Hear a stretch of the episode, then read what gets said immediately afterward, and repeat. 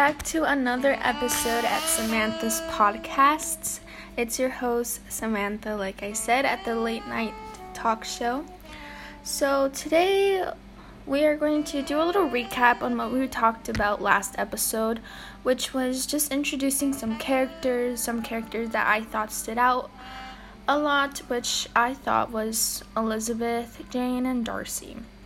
And in today's episode, we are going to talk about symbolism and some types of irony that I found while reading Pride and Prejudice.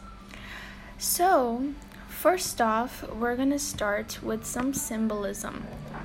Uh, one of the symbolisms that I think that I found to be like important in the story was I feel like dancing because at some scenes there was this one scene where Elizabeth and Darcy had came together um, the first time to dance, and I feel like this kind of broke all the tension between them and just kind of made their relationship um, push their relationship a step forward. So I thought that was also very important, and a lot of I am. Um, a lot throughout the book, especially in the beginning when they had went to dance at the ball. That's where I noticed that dancing was also a big part of symbolism within this story because while Mr. Bingley was trying to find um, a potential wife, they he had danced with a couple of women, and I felt like this was important to signify to signify like a new relationship in some sort of way. So, I guess you could say dancing is a big part of the story. And I also wanted to introduce some irony that I thought was very important. So, while I was reading, I th- I picked up on an important quote that I think really stands out in the book, and it was on the very first chapter, too. So, I'll read the quote now. It is a truth universally acknowledged that a single man in possession of a good fortune must be in want of a wife.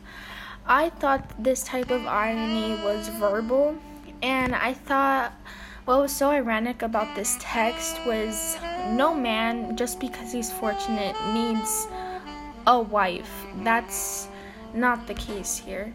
And I feel like this text reveals a lot about gender norms during the time where it was more of like not it was more of like a a woman was more of a man's want.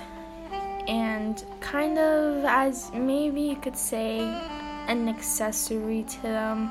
That's how i saw it just a little bit um, compared to nowadays.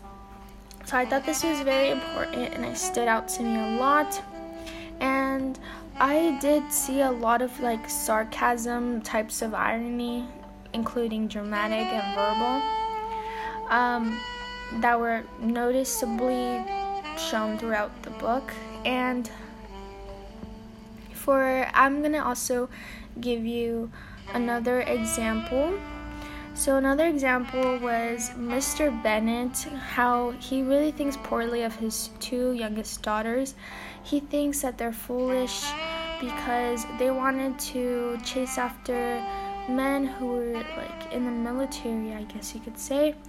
And this just shows how he thinks of his daughter. That's what the text reveals.